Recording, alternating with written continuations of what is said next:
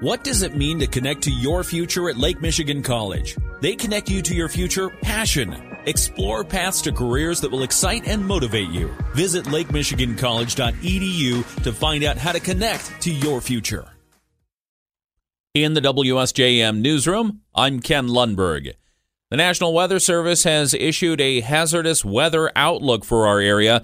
A winter storm warning is in effect until 1 in the afternoon on Saturday, with heavy lake effect snow expected. Also, expect a wintry mix of precipitation Monday into Tuesday. Check your local weather forecast for updates. You can listen to it here on WSJM.com. Also, be careful when you're driving. State lawmakers, led by Representative Joey Andrews, are preparing to reintroduce a bill shaping statewide short term rental regulations.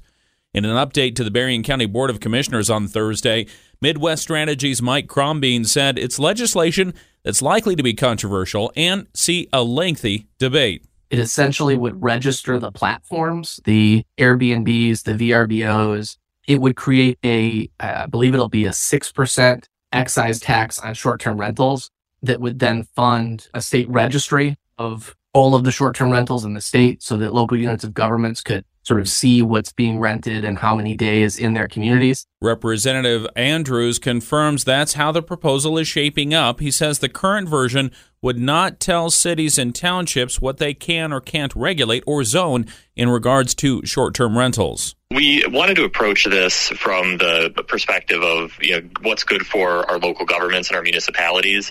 So ours really tries to enshrine local control uh, as much as possible. Andrew says the problem he's seeking to address is making sure communities have a way to contain and take care of the infrastructure around short term rentals. More than anything, the short term rentals put a burden on local government for regulation and public safety and infrastructure that they make uh, use of. And so, what we're trying to do is help our communities, um, you know, regulate these things and uh, enforce their regulations. Andrews says expect the bill introduction in the next couple of weeks, and he's hopeful it can be approved by the legislature this year.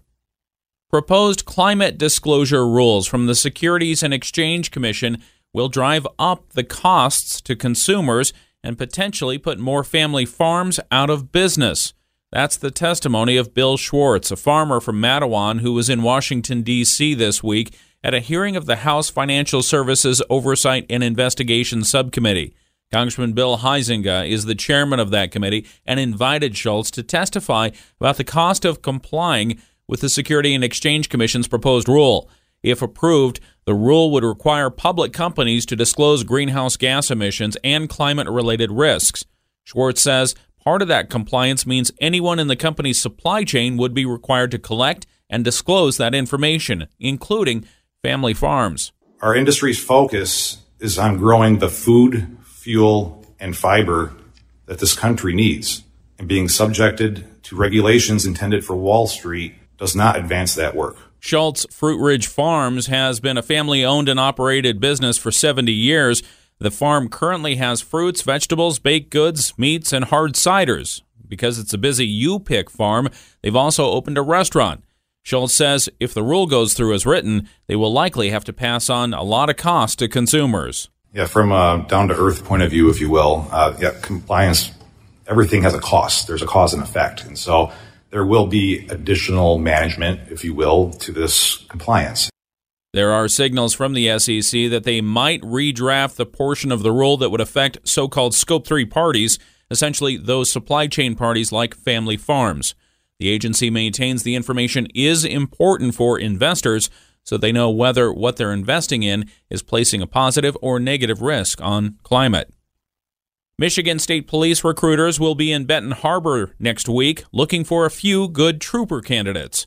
On Wednesday, MSP will be at the Michigan Works location in Benton Harbor talking with individuals interested in a career in law enforcement. MSP Lieutenant Duane Robinson says the visit is part of a new strategy to get more candidates through the door. We understand that, you know, hiring uh, today is different from in the past. So we just have to change up our format, um, change up our strategies, and think of new ways of attracting applicants. In Benton Harbor, the Michigan State Police is hosting the one day hiring event at the Michigan Works location. Recruiters will be on site to assist with the application process. for trooper and motor carrier officer positions, and the required civil service test will be administered. For more information, go to our website, WSJM.com. The 17th annual Lions Club Middle School Basketball Tournament that was planned for this weekend has been canceled due to the snow. Put on by the Lions Club of St. Joseph, WSJM's own Brett Witkowski organized the event for area middle school athletes to get some more on the court playing time while also raising money for a good cause. My daughters played in the one that they had at SNC College 20 years ago. And that's when uh, girls basketball was still in the fall and volleyball was in the winter. And so I'm like, hey, we can do this at Lions Club. This would be mm-hmm. a great uh, event for us. If the event had happened, all of the proceeds would have gone to Camp Leo. Over the previous 16 tournaments, Witkowski says the Lions Club of St. Joseph have collected between fifty and sixty thousand dollars for Camp Leo. This year, they hope to collect another 3000 Unfortunately, the game has been canceled and will not be rescheduled this year. Witkowski thanks everyone who worked so hard to make it possible and those who donated their time and resources. They plan to hold the event, the 17th annual tournament, next year. The PGA of America this week announcing they're inviting people to consider registering for PGA Job Match to be considered for a new cycle of positions that support the PGA's high profile championships. Championships director Brandon Haney says it's a once in a lifetime opportunity to get involved in a professional sports tournament.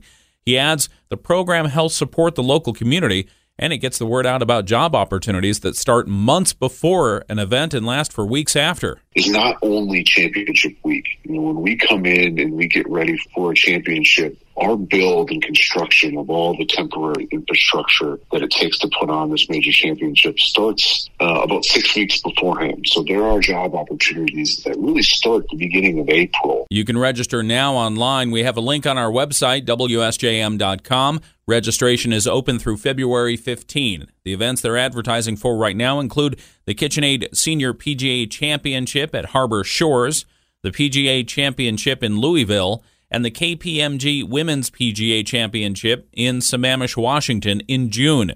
Job opportunities include part time and full time temporary work from the months of April to July. This week, we've been hearing from our state representatives. They're back in Lansing for session next Wednesday. Michigan Governor Gretchen Whitmer is set to deliver her sixth State of the State address.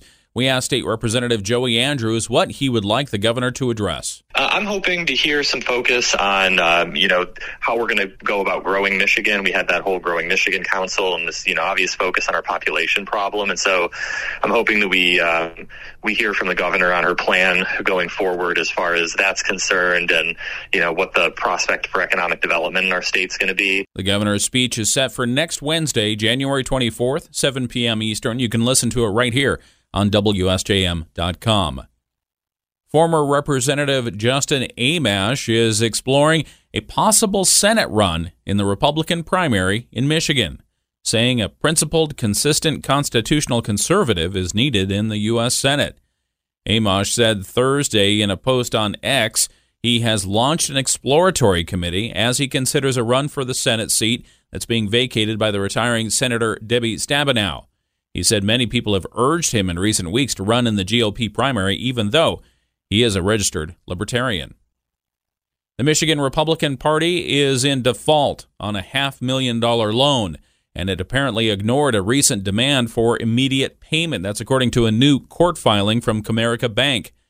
Bank attorneys wrote to the court in Ingham County that the party has been in default for 120 days, and now they're seeking control of its former headquarters for potential sale.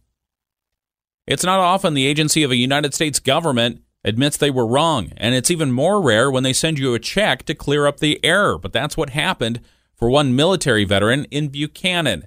Berrien County Veteran Service Director Maureen Adams was at the Berrien County Commission meeting yesterday and said she and her team recently met a veteran who opened a claim for benefits with the VA.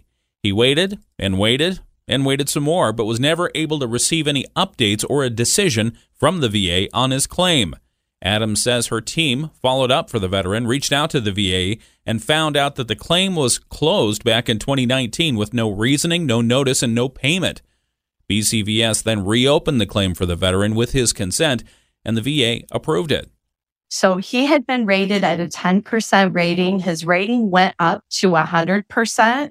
So the VA then took that 100% and paid him back retroactively to 2019 because it was their error in closing the claim. So the gentleman received, I believe it was $100,451 and some change. This particular veteran served in the military during World War II, and last December he turned 101 years young. Governor Gretchen Whitmer is fired up about the Lions divisional game on Sunday. She says the team's success is a real Michigan story. I think it's also pretty emblematic of, of the Michigan that I, I think of when um, I think about our grit, our toughness, our focus, and our priorities. So I, I'm thrilled about the Lions, and I'm really excited about Sunday. The governor is predicting the Lions to beat the Bucs Sunday at Ford Field. When asked if she'll be there, she said she might be.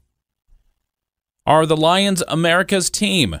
Michigan News Network asked the question. Luke Sloan reports. Yes, they are. Over half the country is rooting for them to win it all. According to social media data compiled by BetOnline, the Lions are the most popular choice in the nation to win the Super Bowl. BetOnline tracked hashtag use in all 50 states, looking at a total of 200,000 social media posts, and they found a whole lot of hashtag one pride. 27 states are rooting for the Lions to win a title.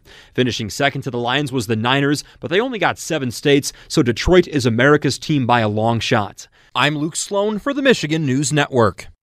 In the WSJM newsroom, I'm Ken Lundberg.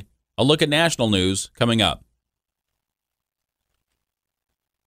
In the WSJM newsroom, I'm Ken Lundberg. Two sources tell ABC News that South Carolina Senator and former Republican presidential candidate Tim Scott is expected to endorse former President Donald Trump at a rally in New Hampshire, dealing a brutal blow to Nikki Haley just days before the primary.